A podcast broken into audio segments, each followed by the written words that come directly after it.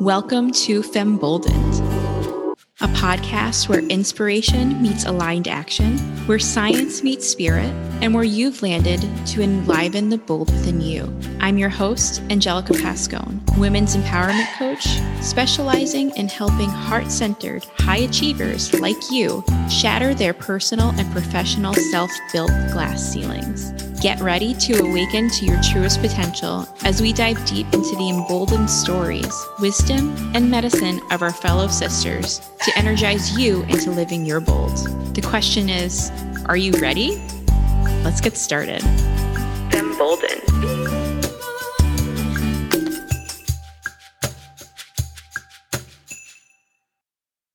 Hello and welcome, Femboldeners. I am really excited about today's episode with today's guest, Jerry Fu. We just met uh, six minutes ago.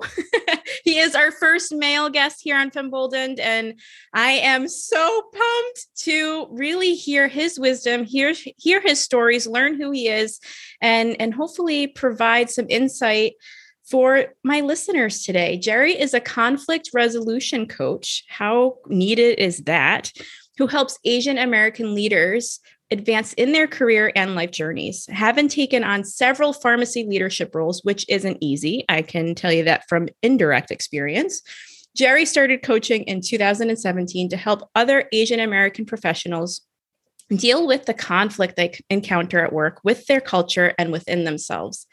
Prior to starting his coaching business, Jerry served as a pharmacist, again, not easy, and began facilitating leadership workshops in 2012. Today, Jerry offers a range of coaching services, which includes individual coaching, group workshops, and keynote presentations. He has appeared on over 30 podcasts and plan to appear on plenty more. And I am so excited to have him appear on Femboldened. Welcome, Jerry. How are you? What's alive for you today?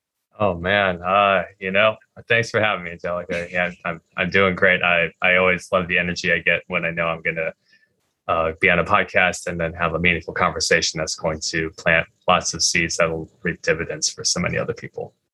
Oh my goodness, isn't that what it's all about? I love having conversation, and I don't know about you. Recently, I've been missing it. I've been missing having the living room conversations with a good friend mm-hmm. on the couch. Have you been able to, throughout the pandemic, have continued these conversations outside of podcasting? Because I know you, I mean, we 30 over 30 podcasts you've been on. Have you been able to, I guess, have like I say, yeah, have those deep conversations that that really lift you up? Occasionally. Um, yeah, you know, me and um, you know some friends if we feel like it's it's a safe gathering and people you know vet themselves well right? They they're vaccinated or you know they don't have any active symptoms and mm-hmm. yeah you know and we make sure you know, the numbers stay low. And you know I, I love cooking and uh, you know when you love cooking you meet other people who love cooking and so it's mm-hmm. it's a good time. And the people who tend to like cooking usually aren't boring people because they're always trying new recipes right? They're always trying something different. They're learning about some new culture food and mm. you know rich gets just get richer when it comes to creativity oh that's beautiful i love that you know i'm i'm not a big cook um, mm-hmm. if it's not ready in five minutes i'm i'm really not interested okay. but i i am grateful for those who can and those who love it because it's it you're absolutely right there's so so much creativity and you hit the nail on the head there's that willingness to take risk mm-hmm. that i think a lot of us are uh, that we shy away from, right? Mm-hmm. We're kind of taught, at least in, in my experience, that I'm so interested to hear your experience growing up and within your your culture.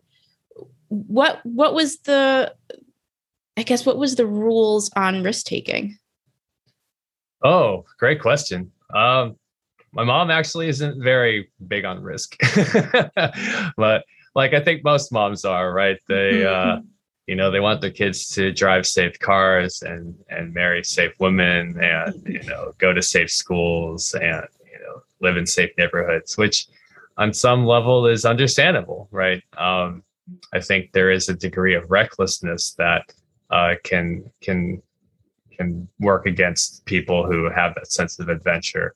Uh, one example that comes to mind you know I have a friend a pharmacist friend who loves riding motorcycles actually got an accident and had to amputate um, uh, his left leg below the knee because uh, mm. the leg got crushed underneath the motorcycle, and um, he either had to amputate the leg or try to save it with you know vertebrae, which would have left him bedridden. And you know he wisely, in his case, the wise decision was to amputate. So he's able to you know his prosthetic is you know it's it's no one it's nothing anyone looks forward to having but at the same time he's done some amazing things like he's run a marathon on it uh, continues to help with the st jude half marathon on a consistent basis but the funny thing is coming back to your point right he still has that itch to ride and yeah. his wife can't stand that so you know it's it's uh it's it's something you have to you know that's just wisdom that comes with experience and other things like that, right? And, you know, yeah.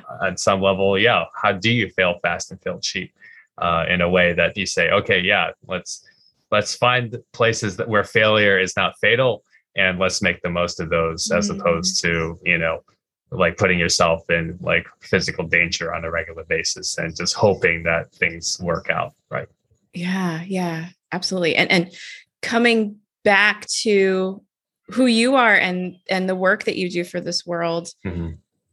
resolving conflict in this day and age kind of is risky. It feels risky and most people just avoid it. Can you speak mm-hmm. to that? Of course. Yeah it's uh, my cross to bear really. And uh, i say that because i remember seth godin wrote something in tribes where he mm. talked about what if the biggest risk is staying safe?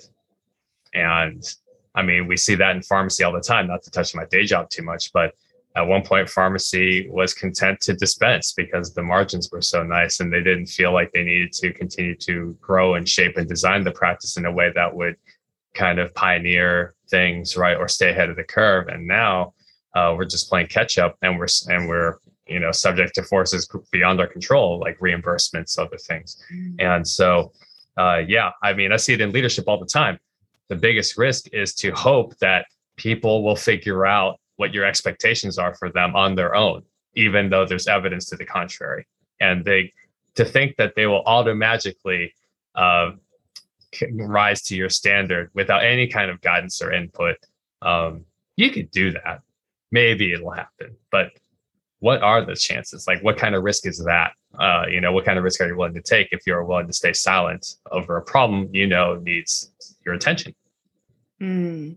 And and you were somebody that stayed silent for a little while, right? In your oh, roles yeah. and, oh, yeah. and in your leadership roles. Oh, of course. Who who did you have to become in order to take the risk of addressing conflict, of addressing the tension, of saying, "Hey, this isn't okay. Here is a here's a possible solution." What what has that looked like over the years? Yeah. So the example I'll give here is uh, at a I ended up at a shady pharmacy job, just this really um, you know, house of cards startup. After I gotten fired from the job I moved to Houston for, I was with a consulting company. I wanted to get into teaching. Um, realized very quickly that I was I was in over my head and didn't know how to address that. And by the time uh, the company figured out that I was not up to standard, you know, they, they let me go. And so anyway, so after six weeks of waiting, trying to find a job, I finally find, you know, this company that's trying to, that's trying to, you know, hire me, convince me that I'm, uh, you know, I'm, I'm the guy they need to get this thing off the ground. And in the process of working for this guy, um, four of my paychecks bounce. And the first time, you know, well, you know, things happen, right? Accidents happen. Maybe there is something going on there. But then, you know, two, three, and four, it's like, okay, right? One of three conclusions is is likely. One, he's incompetent. Number two, he's apathetic. Or three, he's just blatantly evil, right? Wow. Uh, and blatantly ripping people off. And so, but what do I do, right? Mm. I I would tell my friends. I said, well, you know, um, you know, I'll I'll honor my part of the contract, even if he doesn't honor his. Mm. And all my friends are saying, you need to leave. If he's not paying you, you need to leave. How are you going to pay your bills? And so, of course, I have no idea how to confront this guy, right? I'm this sheltered kid who doesn't know, you know, or like just life getting life life hit me fast when I had a bad roommate. How am I going to deal with a boss who's clearly ripping me off, right? Mm. So, um, you know, when you don't know how to fire your gun, you just kind of like to make noises and you shoot to the side, right? So I would complain to everybody else about the situation, but I wouldn't actually talk to my boss about it. and that's a, a common sign that you are uh, not good at conflict, right? it's just when you talk about the problem with everyone except the person you need to address the problem with, uh, that's usually a pretty good sign that uh, mm-hmm. like you're not in a good place. And so, thankfully, with enough help from other people who are advocating for me, you know, to my boss to say, hey, you got to, you know, Jerry's working for you. You got to take care of this, regardless of whatever's going on that over there. But clearly, I was um, far and away from the person I need to be to really address conflict well. Um, so the next company I was with, I, you know, by now I taught some leadership workshops, got some confidence in me to take on leadership challenges, knew I couldn't shy away from them if I expected to stay employed in pharmacy. Um, but then I had a technician who had a bad attitude. Um, you know, if uh, if she mm-hmm. antagonized a customer, she just immediately transferred to me and just let me clean up the mess. Mm. Like clearly, she just wasn't pulling her weight. But again, in my in my aversion to conflict, I would continue to say, well, let me just show grace. Let me just show grace. And it's like, on one hand, you can show grace, but when it's an excuse not to address the problem, like grace doesn't shy away from difficult situations. The whole point of showing grace is that you still need to engage the person. And mm-hmm. so, mm-hmm. Uh, you know, this technician would, uh, we'll call her, we'll call her uh, Esther. So Esther you know, she would have to leave early for personal drama reasons, other things like that. And I could have, she gave me enough evidence to build a case against her to fire her legitimately, yeah. but I just didn't do it. And so by the time I asked management for help on how to deal with the situation, right, I had no leverage against her, right? Mm-hmm. They're like, you should have, you know, been tracking all her tardies or her you know early absences and like and this is how you deal with it right? Um, you need to as a leader have these hard conversations discipline people even fire them if necessary. And so unfortunately for me i ended up getting written up because i was not keeping my technicians in line. And so my conflict aversion was clearly hurting me and my stance with the company and even jeopardizing my my employment status again right? And so I had to very quickly, you know, eat that humble pie, get some feedback from friends, and ask for their help. Hey, how would you handle this if you were in my situation? Right. Let me listen to people who I know are good leaders uh, and see how they would suggest I step into the situation.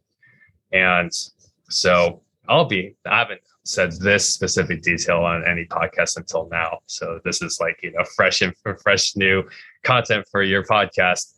and um, so Esther, at some point after I get reassigned to another store, um, just my luck, uh, the technician there that I got along with was already ready to quit, and so she goes up. I, you know, I, I, I'm done in two days, and it was like crap. Like I don't even have a full team. So, what does management do? They're like, oh, we're gonna transfer Esther to come up there with you, uh, like at, at your new store. And I thought to myself, man, like like the whole point of me, like the one blessing in getting reassigned to a store much farther away from where I was living, uh, by the way, uh, uh-huh. was that I wouldn't have to work with Esther anymore. Like I would actually be able to kind of start with a new team. And instead, uh, she follows me here. Now, to be fair, Esther was a lot happier at this store because it was a lot closer to where she lived. Part of the reason for her bad attitude was that uh, she had to drive so far into town just to work with me, mm-hmm. which whom she didn't care for.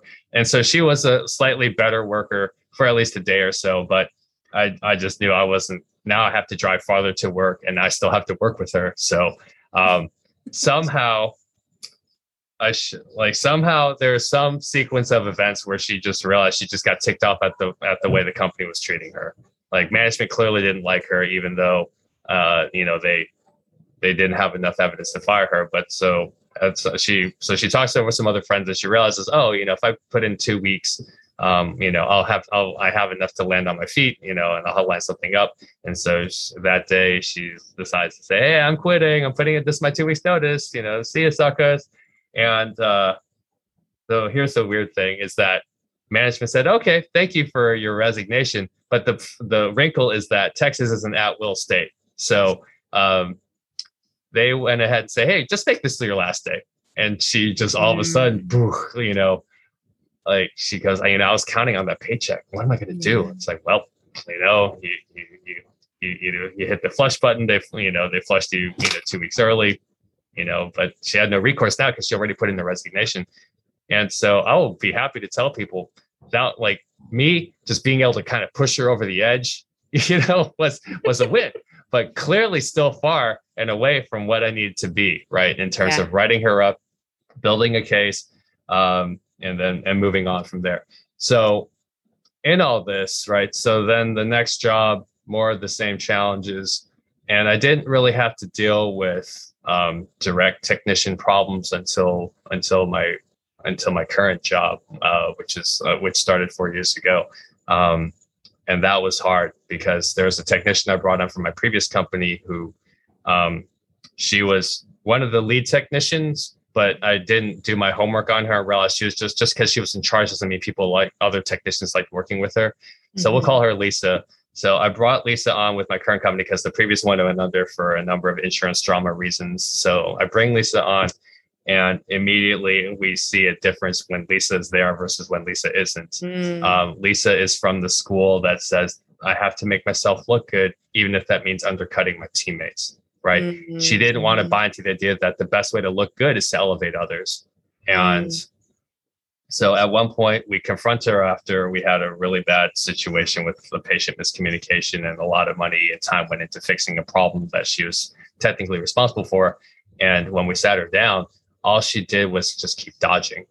And we couldn't really, we weren't trying to pin her, but we couldn't get her to understand that the best response, even if you aren't responsible directly for the problem, is that you talk about ways that you could have helped, you know, prevent it or fix it.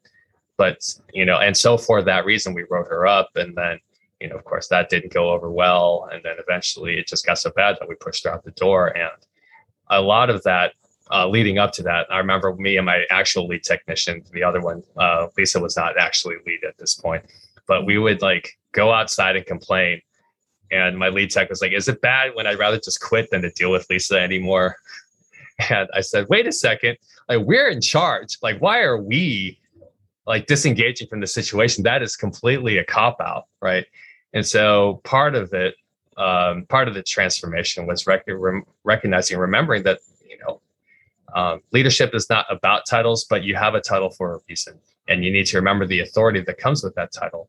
Uh, because at the end of the day, I had to own up to the fact that my unwillingness to engage the situation and discipline her and write her up and fire her, it was costing our team numbers. You know, productivity was down, morale was down, numbers were down because I was not willing to do more to address this situation. So I grew from that. And another thing that helped in growing from that was recognizing that the closure that came when we pushed Lisa out the door, right? The weight that was lifted from my mm-hmm. shoulders and everyone else's shoulders oh my goodness. Like there was a change in the atmosphere in the pharmacy. There was a change in everyone's countenance because they they weren't afraid anymore. They didn't have to worry about this person coming in and you know wondering well is she in a good mood today or a bad mood today? Right you know and so uh, those are some key moments I'd say my growth. And I mean, it took a team around with me, right? Like my bosses have my back; they helped me, you know, push out the door. So I, I am not here to pat myself on the back and, and say, yeah, you know, um, you know that somehow I I managed to kind of like find my way out of the dark. Like I had help, like the entire the entire way. Um, whether it's resources I looked up on my own, you know, you get on Amazon, you type in difficult conversations, you read it, see, and at the same time, the book is helpful, and that, but you don't. The only way you actually gain anything from it is if you actually apply it, right? Um, right. Mm-hmm. And so, yeah, those are some uh, situations, at least on the work level, where you you recognize, okay, if I'm in the same situation, how would I want to be handled? Right. Because I've, yeah. when I got fired, I, I got pushed out the door pretty harshly. I'll admit, like it wasn't a fun conversation. But I, even though I knew I deserved it, it was just kind of like, okay, man, like I understand you're upset with me. You know, I understand you don't respect me anymore. Um, and at the same time, hey, I'm still human. You know, let's let's let's try to do this right. And um, yeah, same thing here, where it's like, hey, you know, at best case scenario, you are we do not appreciate your talents and you should move on to a company that does. So you know we have to part ways now. And to be able to say that with with gentleness and and like and to treat the person with dignity even if um, you know she's lost my trust and respect i think that's the that's the one wrinkle i bring differently to the table when i have to have those different conversations. Like okay have some degree of compassion. Um, you can have contempt uh, it may be justified. And uh, keep that to yourself because that's not going to help get the get your point across mm. thank you so much for sharing sure those were s- such relatable examples too yeah. and i, I think uh, I think the first hurdle we as humans could benefit from hopping over is the fact that we're not going to avoid conflict.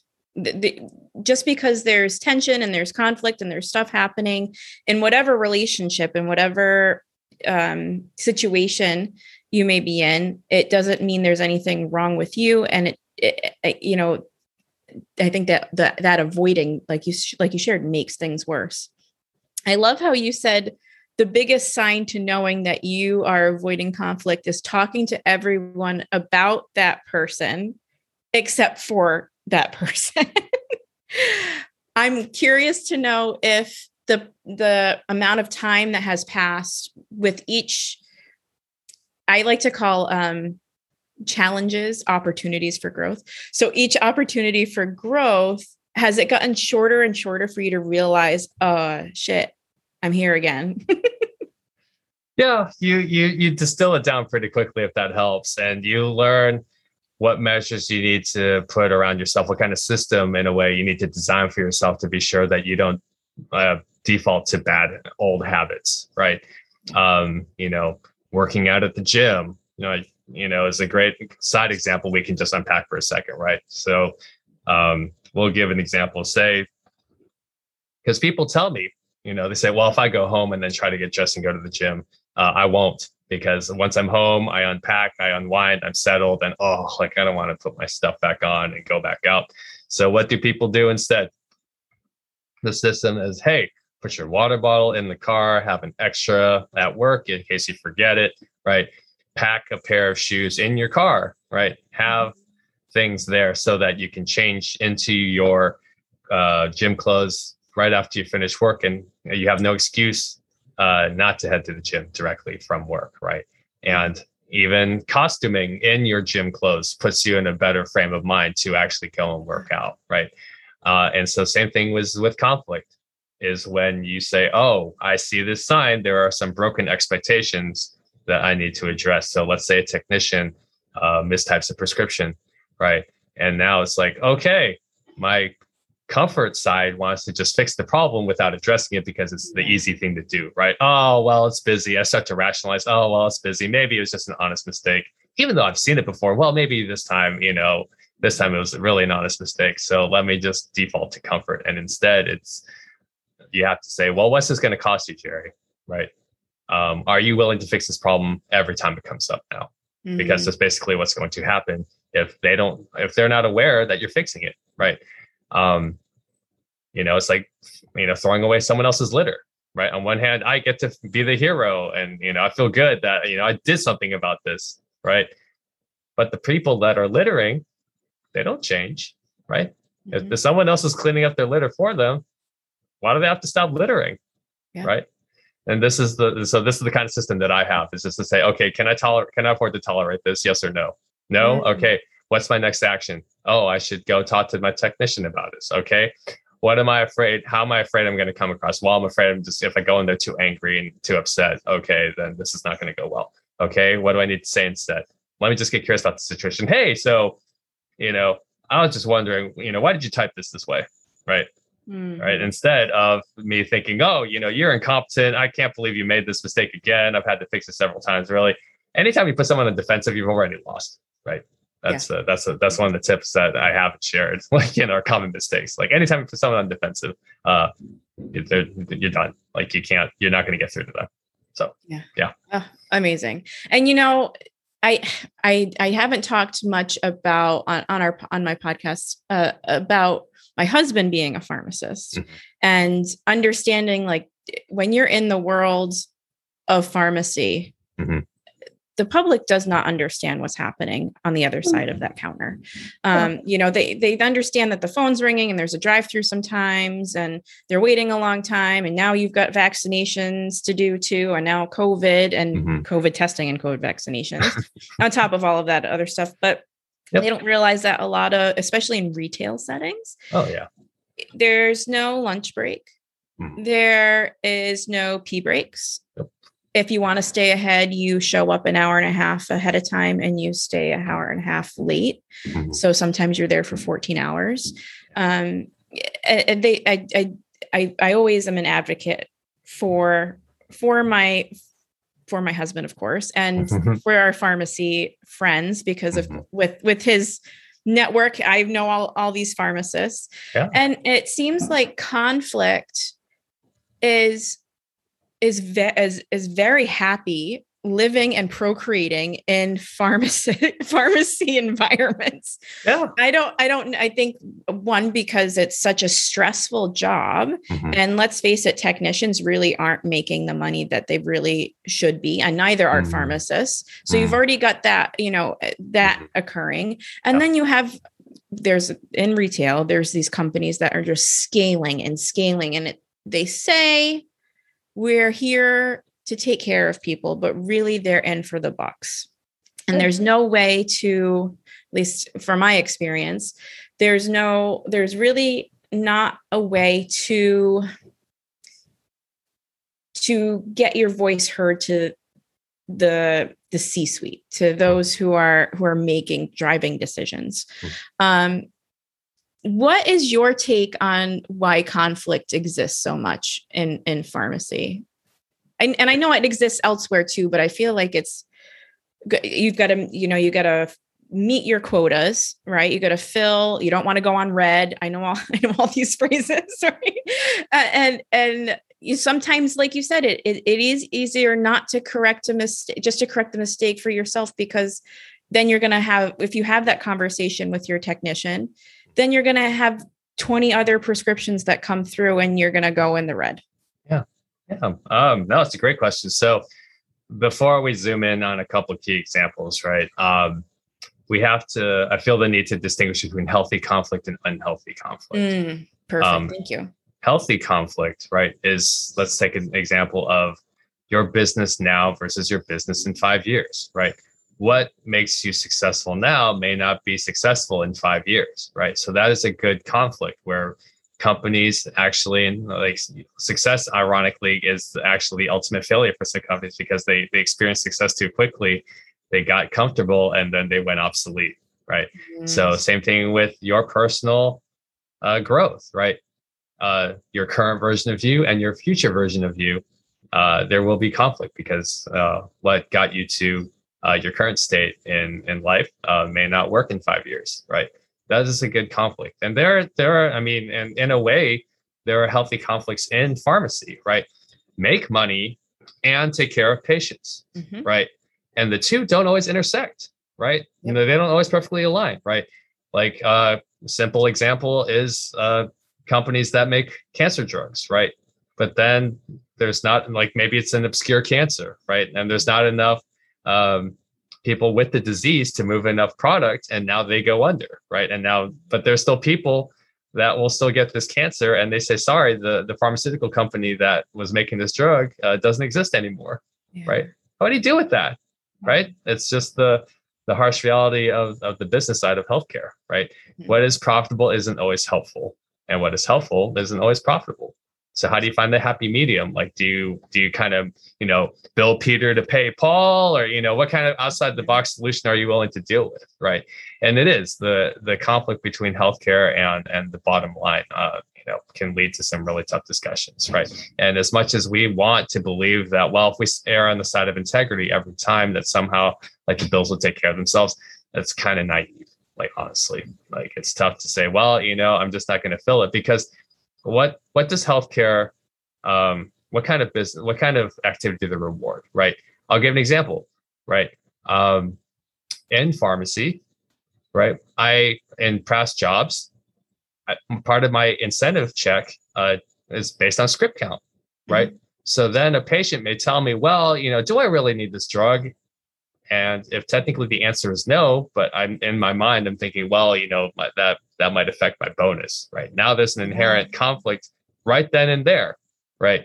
Because I'm not rewarded for um, telling people like how to be responsible with their medication and not to use their medication unless it's absolutely necessary, right? Some countries will do that. Like if a pharmacist catches like a uh, in, you know an excessive drug use thing and they you know return a drug to stock, like you know the government still gives them like a dollar, you know, and but it's better than nothing, right? Because yeah. if I don't move scripts, then you know I don't make money, right? That's mm-hmm. basically how a lot of retail works, and so so much emphasis is placed on script volume and margins to the point where all these companies just pushing out drugs that people don't actually need.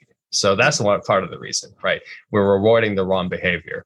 Um, one thing I always tell people is that at one point I have to upsell gummy bears uh, because that's the only way I can offset the fact that I'm giving away my clinical knowledge for free. You know, what do you do with that, right? People call me up, Jerry, hey, I, I got a question about this drug, da da da. I give them an answer and a recommendation, say, hey, thanks, click. I didn't make any money off that phone call, mm-hmm. right? I I know people who graduate from pharmacy school in six figure debt, and then they expect us to be able to answer drug questions uh, at no charge. Yeah. So how do you deal with that? Right? Mm, that's okay. Um, so yeah, I mean, conflicts are all over the place, and that's not even we haven't even unpacked team dynamics of of the conflict aspect of just trying to even get your team to work in the middle of this business and healthcare uh, yes. tightrope that you have to walk every single day. So yeah, I mean, it's it's plenty of angles. Like, and yeah, pharmacy, honestly. Uh, well, I, I and I'm not saying this just because it's my take. I know a pharmacist who tells me like she's like this is she's ready to quit pharmacy because she says you know i've only seen one example of a good team that worked well together. Everything else like this is the most passive profession that i've, I've ever dealt with. Mm. and i just thought to myself you know what are we what are we doing where she's not even happy that she has the privilege of of you know taking care of other people right? Yeah. What do you do with that? So yeah. Yeah you're absolutely right. I hear that hear that so often. And it's not just in pharmacy it's in it's it's happening in I want I'm dare I say all healthcare professionals. Oh, I'm sure. Even even pre-pandemic. Oh yeah. I mean my my good friends who are occupational therapists, they mm. they're going through jobs because they're not again they're like you said there's this conflict of what I know to be, I don't want to say ethical, but what I know to be good quality care oh, versus yeah. what I need to do in order to keep this job. Yeah. And that's something that I face as a physician assistant. There's no way that I can adequate adequately have a conversation and treat a patient in 15 minutes. Mm-hmm. Oh, of course not. No. So I would give up my lunch oh, so that I could spend that extra time. Right. So so yeah. that exists. This is such an important conversation. So how how do you now that you know what you know and you've grown through what you've grown through, how do you now when you enter a new team let's say so like 4 years ago when you started this new new position and you and teams are always changing too that's the other thing that you're yeah. but but in a perfect world you have a team and then they're forever mm-hmm. yeah. how how do you how do you see conflict how do you work through it and how do you really create um and uh, and nourish the team to make the the job and individual positions as enjoyable as possible? Yeah, great question. Um, I think, yeah, number one, um, you know, as a leader, have that right combination of warmth and authority. Um, because on one hand, you want to be a leader that people love following, that people, you know, love being around, love learning from uh, set the right example, right? Make sure that you don't have to always be like first in and last out because that that you know implies a lack of self care, right? But there should be no question about how hard you work on the clock. Um, so part of it is just setting the example that I know I want to be for other people. Like you know, as they say in leadership, right? Uh, don't ask anyone else to do something you wouldn't do yourself, right? Mm-hmm. And then to navigate somehow, okay, when do I handle this myself, and then how soon do I delegate? Right to other people because if i'm yeah don't ask anyone to do anything i would do myself but if i'm still doing it that's a whole other thing to navigate um, you want to set you know, very clear expectations, uh, but to also get people's input on what they want, what they think is fair, right? Um, inviting people to collaborate alongside you in terms of designing uh, an ideal work environment really is one of the was one of the best ways to empower people and also to get more buy-in, right? Um, one thing we love doing in leadership workshops is when they set kind of the rules for the group, and we always ask them, "Do you like starting on time?" I was like, "Well, yeah." It's like, okay, what do you mean by starting on time? Oh, mm-hmm. be here within five minutes of like the hour or things like that, right? And now, like, because as soon as you set a boundary and people's hearts aren't in it, right, they're going to look for loopholes instead of honoring the intent behind the rule, right? Mm-hmm. So, yeah, one of my mistakes early on was thinking, oh, well, my team's worked in pharmacies before. They should know that they should be on time.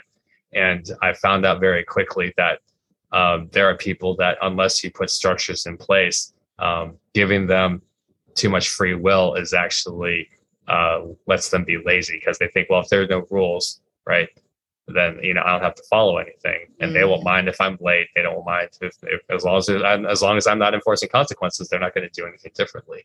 Uh, so that was a tough lesson for me to think that oh, I can just be laid back. I can be like the laid back leader, and you know I don't have to you know have these hard conversations or deal with these challenges. You know ideally they I just feel like the Pied Piper and they just follow me everywhere. It's like, no, it doesn't work that way. Um, you learn quickly that uh, the best ways to make sure people do what's necessary is that you hold them to a level of public accountability. And I'll give I'll give an example because this is a two pronged thing that I I can't believe actually went through, but uh, it it somehow got us across the finish line, and I'll explain in a second. So at one point, my team uh, was not picking up the phones promptly enough. Mm-hmm. And this was a problem because some people knew how to hit DND and there was no way to call them on it except, you know, things wouldn't ring or they wouldn't pick up. And they, everyone keep saying, no, no, no, like I, I do my part. It's just like, no, no, no. Clearly there's a difference between what people are saying they're doing and then what's actually happening. And yeah. so and, and for for our listeners, the amount of time it takes for you to pick up the phone is a quality metric that pharmacists are measured on as well unfortunately, yeah, it's almost like Big Brother. It's like, so how do you know this better than they know better? But even even if you're working for a good company that doesn't like put like data measuring, you know, uh, devices in your phones, um, you still have some like art- arbitrary standard, right? Hey, pick it up by the third ring, right? Please, right? Mm-hmm, mm-hmm. Um, and so the funny thing is, it got so bad that um, we decided to implement a weekly call log and say, okay, every Wednesday, everybody needs to turn in their call log and document every call that they picked up. Mm. And um, so initially the problem stopped because they realized if I don't have anything to turn in, I'm probably going to get in trouble. And so the initial fear of that was enough to kind of put them in line. And all of a sudden the problem stopped, but not for long. yeah. and some people started turning in their reports late. Some people like were wondering, well, what is he, what's Jerry even doing with these? Mm. And I said, Yeah, does, does he look at them? And I said, Yeah, I'll look at them. But nothing was happening after I looked at them. And so they still continued to kind of default yeah. to this thing. And so, you know, we were sad that it came to this, but clearly they've shown that they can't, you know, handle it. So, okay.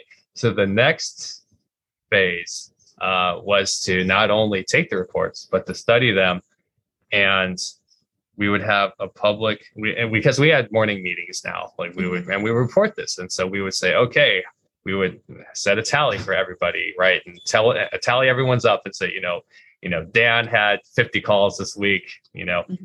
uh you know uh, lisa had you know 25 so she's kind of like the low end of the group right? And so as soon as we uh, put this in play right people realized they didn't want to be like the low number because mm-hmm. they didn't want to risk that. And you know we'd look at averages and highs and things like that. Um, ironically enough at one point when things got better and they said well can we stop? Uh, and i said sure. And my other pharmacist said that was really generous of you and i said well let's see what happens mm-hmm. it went back to bad habits very quickly and i yeah. said by your own account you have shown that you need this system in place so mm-hmm. don't get on me for implementing it because clearly, mm. um, without this level of accountability, things aren't getting done. To their credits, after about two months after like the habits were solidified and the numbers look good at week after week after week, I said, okay, you guys can petition when you guys want to stop this, right? Mm. And as long as um, the numbers, like no one's complaining, no one's getting frustrated uh, because you know people are trying to get away with things or so. You know, yeah, you can you can stop turning in the reports. It's no longer mandatory. And if at some point, right, it goes back to bad habits, no, the system's going to come back because clearly you guys have consistently performed well when it is in place. Uh, and thankfully that you know we got past that, um, so it hasn't been a problem since. But uh, I can assure you, it took a long time for them to really grow up and, and get to that point. Mm. Yeah, that's that's interesting. I love I love all of that. Thank you for sharing. Of course. So I've I've sort of oversimplified, you know, the hierarchy that exists in a workplace, but Mhm. it's never that simple, right? There's always, you know, like eh, we'll take pharmacy for example. Yeah. There's technician. Oh, sometimes and then sometimes the clerks Yeah, there's clerks. right? Yeah, sometimes. so yeah. the clerks come sometimes come in and out. Yeah, And then you've got technicians, you've got your lead tech, you've got your pharmacist, you then you've got your PIC, your pharmacist in charge. Then you have your district manager, and it keeps going up and up. So what happens if you're somebody in the middle of that hierarchy and you have those above you and you have those below you? And I don't like using those those phrases, but Okay. as far as the leadership um, hierarchies, and and you know, and there's somebody who is managing you who who isn't meeting your expectations. How how do Mm. you step into leadership when you're not the leader Oh, How do you great, manage great that question. conflict? Yeah, navigating the sandwich, right? Like people Yeah. answer to you, and then you stop to answer to someone else, and you're like, "How do we? What happens?" you got to get through the crust to get to the middle right Oh yeah, or yeah, or even worse, you know, someone you an- someone who answers to you isn't happy with you, so they go above Mhm. you, and then they come down like hot Yes. lava on you, and then you just feel, you know, basically for i want to know all, i want to know all of that yeah yeah i mean because i've dealt with it and well part of it you know uh, there's a great book i've referenced several times in other podcasts called designing your work life and they talk about the distinction between influence and authority and where those two intersect or where they don't intersect at all and that's really um, when you kind of place everyone in your immediate circles on that grid as to whether or not someone has one or both or neither now you know right where the leverage really uh, Mm. lies right and you know i'll give an example um, i think you and i both know people who are content with not a title like they don't have a title right Mhm. but they live in such a way where people follow their example so they have a high level of in- influence even though they have they technically don't have the authority right they Mm. have credibility but not authority to like you know they're not the you know chief in command right other people have authority but no influence right Mm. um, some might even reference some past presidents in this example, right? Just because you have to address him as president doesn't mean you like the guy, right? Mhm. Um, I don't have to mention names. It's not hard to come up with some, no but but you know that but that's the point right and those Yeah. times you have to be smart about things and say well there's a great phrase i heard called you salute the rank and not the man right you say okay i don't agree with this authority in front of me but i am going to um, still honor them in a way where even if i am quietly frustrated i still need to do my job i still want to make them look good and because politically that is in my best interest because my boss has a lot of leverage on me and I need to be sure that this is not a bridge that I need to burn just because I think he's a jerk. Mhm. Um, and so, yeah, part of it is just be willing to have that conversation, right? And when you frame it for their benefit, they're always going to be happy to have it, right? When I go to my boss and they, some, they say something like, "Hey, boss, I just want to be sure I am doing everything you need me to, and I'm being the best, you know, worker bee that you need me to be." Like, can we talk about, you know, would you be willing to give me some suggestions or your take on, you know, what made you successful or what some best practices you have so that I can mm-hmm. consider them for my own thing.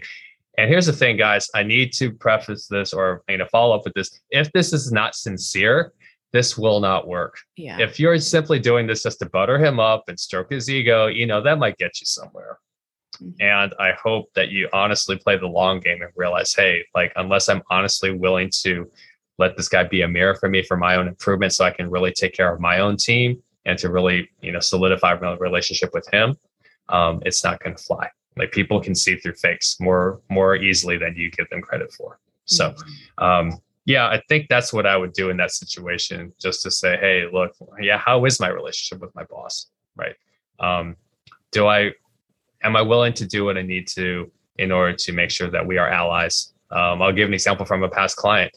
You know, he was scared for his job security. He didn't want to, you know, get swept away in the next round of cuts. And so the best thing he did was to go to his boss and say, Hey, boss, you know, how do I, what do I need to do to be sure that I develop the skills or solve problems to be sure that the company keeps me on payroll? Right. Mm-hmm. How do I make you look good? Right. Like yeah. no one's gonna, no one's gonna like turn down that discussion. Hey, boss, how do I make sure that I'm the best teammate you need me to be? Mm-hmm. Right because it is in your best interest to get along with your boss like and, and make sure you do the work your boss needs you to do uh, in order to really protect each other mm. yes absolutely something else that you do which i find is really interested and interesting and needed is uh, you you provide consultation for hiring manage for hi- for hiring managers or just for hiring in general? Yeah. So I'm curious to know, you know, what what piece of advice do you have for those who are building a team mm-hmm. when it comes to interviews and and going through resumes and cover letters? How how do you know who would make a valuable team addition versus who may look good on paper or may may interview well hmm. but their self-awareness or their emotional intelligence is is less than less less than i would say. Yeah. No that's a great question. Honestly um because i've been guilty of it myself. There's a tech we thought he said all the right things about integrity and he's bilingual he flamed out after six months so i'll let me just preface this by saying no i'm happy to tell people i've made mistakes in this arena mm-hmm. um one ebook that a friend shared with me, I think is really good called the mom test, where you learn to ask questions beyond like the usual stuff you know people can prepare for. And I'll give an example. Um, let's say you're a candidate for a law firm, right? And you're trying to, in, in this case, right, you're trying to interview the company to see what they're actually about instead of the image they're trying to present you in order to convince you to work for them, right? You don't just ask, hey, how's your work life balance? Oh, it's great, right? you ask a, a more pointed question to say, hey, you know, how often do you have to stay late at work? Like, mm-hmm. or not even that direct. Maybe you ask, you know, when was the last time you had dinner with your family? Mm-hmm. Right. Mm-hmm. Right. And they have to give you an honest answer, right? Because if and if they try to skirt it, then you know you, you know just don't just don't work for them. Like if they can't give you like an honest estimate as to the, to answer that question, no, that's a bad sign already, right? Same thing for me on the interviewing side. What I'll ask about is like, what was the last book you read? Right. Because. I'm looking for things where are they improving themselves on their own? Right. Are yeah, they, are, yeah. do they have an interest in things? Do they like to learn things? Um, I'll, I'll, t- I'll give a funny example. So there was one time we were interviewing for a technician and I asked her, well, what do you do with your free time? And she goes, oh, um, I'm redoing my kitchen. And I was like, yourself? And she's like, yeah, you know, I just, I'm just really hands-on and crafty and I like designing things. And I, clearly I hired her and she was an amazing technician because you know how she handled herself off the clock was a good indication of how she could probably handle herself handle herself handle herself on the clock. Um, I'll go and say this though, guys. Uh, why why guess when you can know, right? Um, one of the best things any company could do, and one of my previous employers did, that if you made it past the resume and interview stage, they just gave you a 30 day contract without p- putting you on payroll. And I realize there's like complicated labor laws and things like that. So, but at the end of the day, you need a trial period because a month long sample size will tell you more about how they actually carry themselves on the clock than any interview or resume is going to do for you. And I'll be happy to admit, I know how to design a good resume. I know what to ask mm-hmm. in an interview to get you know people's attention right when i say things like well what's what's a typical day like right what are the challenges you expect me to meet daily you know what are the big problems you need me to solve right now you know what's your ideal candidate right tell me about your ideal candidate right and i know i need to ask questions because the more i get the interviewer to talk the more likely i am to get the job right mm-hmm. yeah I'm I'm just throwing all sorts of like weapons out there, and I have no idea how people are going to use them. so I've seen it from both sides, and really, honestly, the best thing to do is just test them. Right?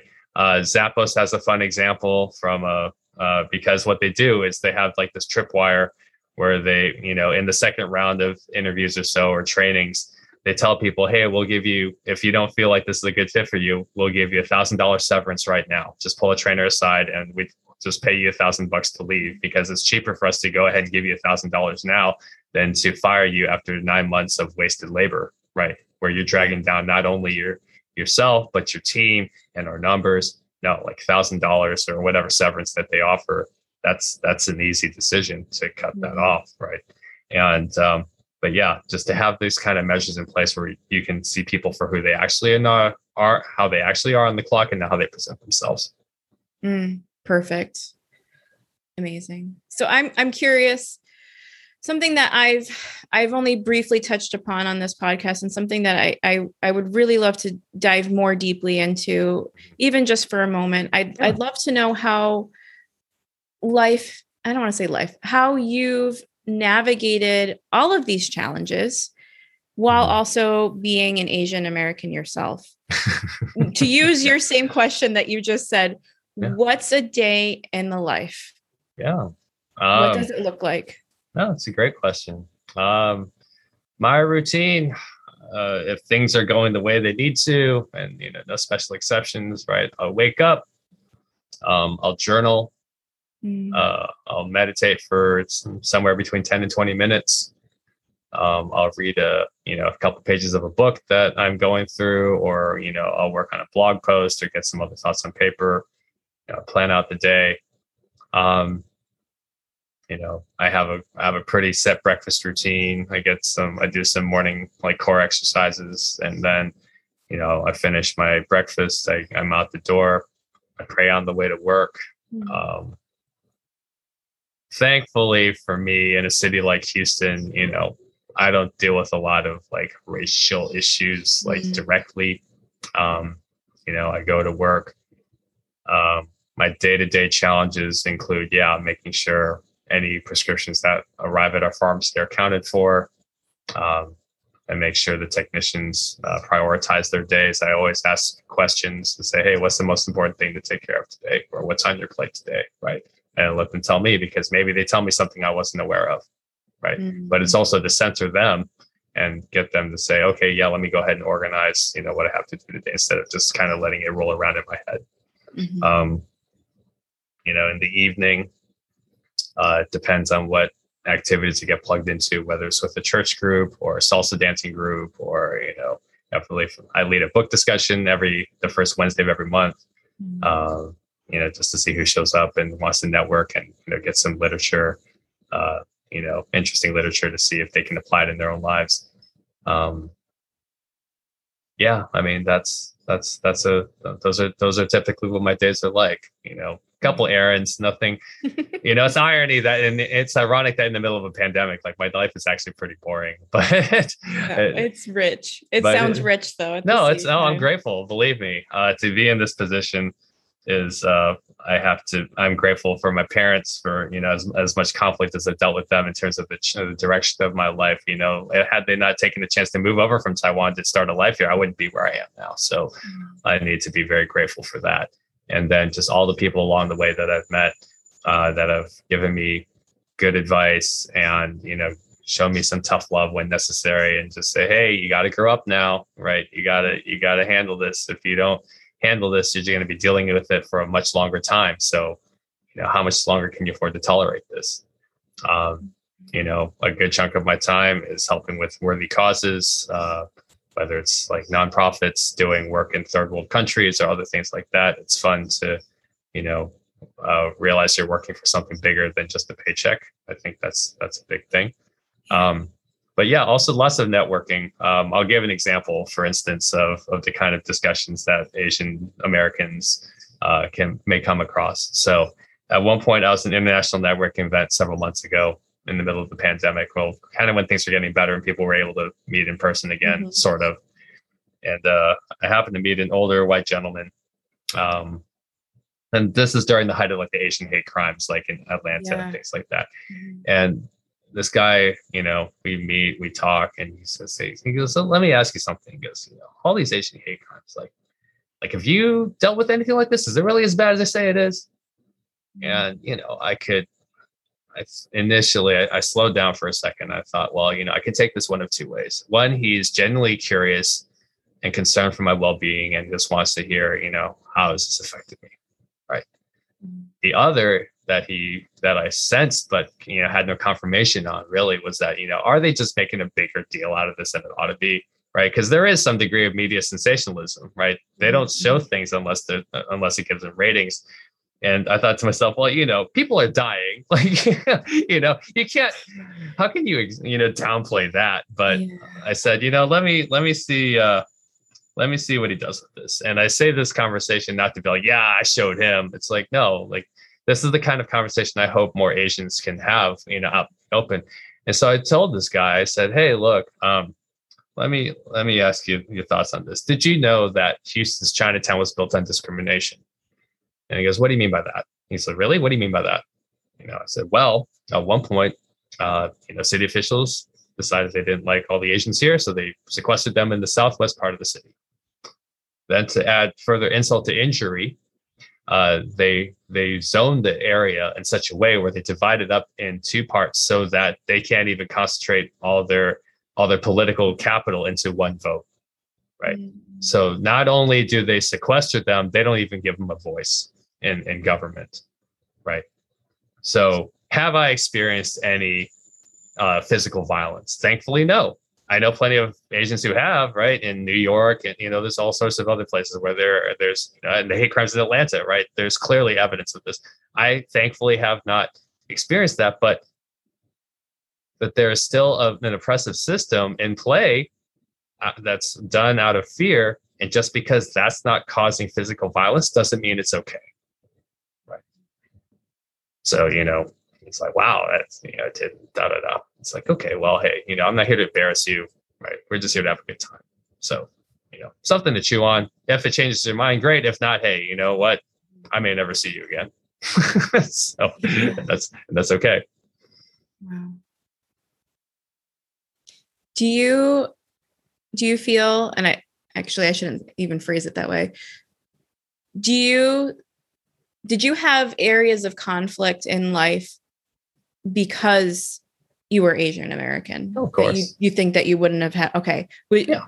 Could you you're so good at providing examples. I'd I'd love to hear a, a couple that might resonate with someone in our in our audience that that needs to know that their voice matters, that they matter, and and what they can do moving forward. Yeah, sure. I mean,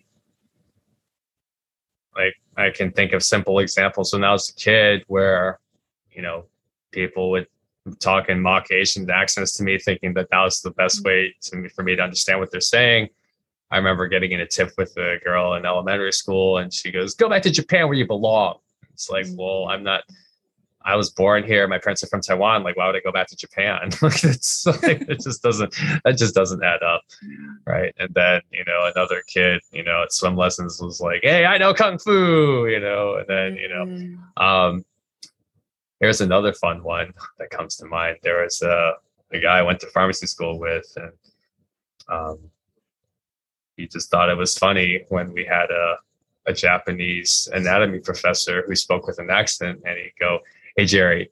Like, you know what I hear when I hear Dr. Kita talk? And I was like, what? Wang Chong Ching Chong Chang. And he's just all like, you know, thinking it's all funny. And I just kind of roll my eyes. And what's even funnier is that one of my other classmates felt like he was more offended for me than I was for myself. Mhm. and he's like, Jerry, you offended? I think, I mean, he shouldn't do that. I'm just like, look, I'll fight my own battles. It's thank you Yeah. for, you know, feeling like you need to step in and, you know, really like, I'm not worried about him as much because I know he's not a threat. And at the same time, yeah, like it's it's okay. Like I'll I'll, I'll deal with I'll deal with this. But yeah, I mean, you know, to tell someone in hindsight in those situations, right, to say, okay, David, you know, what made you say that? Like, why is that funny? Right. and to give other Asians the courage to say these things, right? Hey, you don't you don't have to be like, oh, that's offensive because that'll play right into their hands. Like they know how much it bothers you, like you've already lost. But to kind of be this powerful mirror, hey, can you unpack that a little more for me? Mm-hmm. Because um, I'm not going to get mad. I'm not going to judge. And if this relationship really is important to you, um, we need to talk about this. And I'd rather do it now than later. Right. And to give people that kind of, you know, scripting where they realize, oh, hey, I'm scared, but if I follow this script, like I can be certain of a better outcome. Um, I think that I would want that for any Asian. Yeah. You know, it reminds me, I've had similar, I don't remember where I picked it up from, but as a woman, mm-hmm. uh, there's plenty of scenarios where men joke around and telling sexist uh-huh. jokes in front of yeah. you and yeah. and I've I've learned something similar and I don't remember where I read it from or, or where I picked it up from but it was uh, to the similar to your similar example asking well what do you mean by that. And that again it's it's not it doesn't put them on the defense it's mm-hmm. really just a thought suppo- intending to be a thought provoking question and also a very potent mirror, a reflection of, listen, that wasn't okay. Yeah. But like you said, let's unpack this. So thank you for sharing. I think that's that's very important to have, and and there's conflict right there too, right? Not yep. not avoiding that because avoiding is easier. Of course.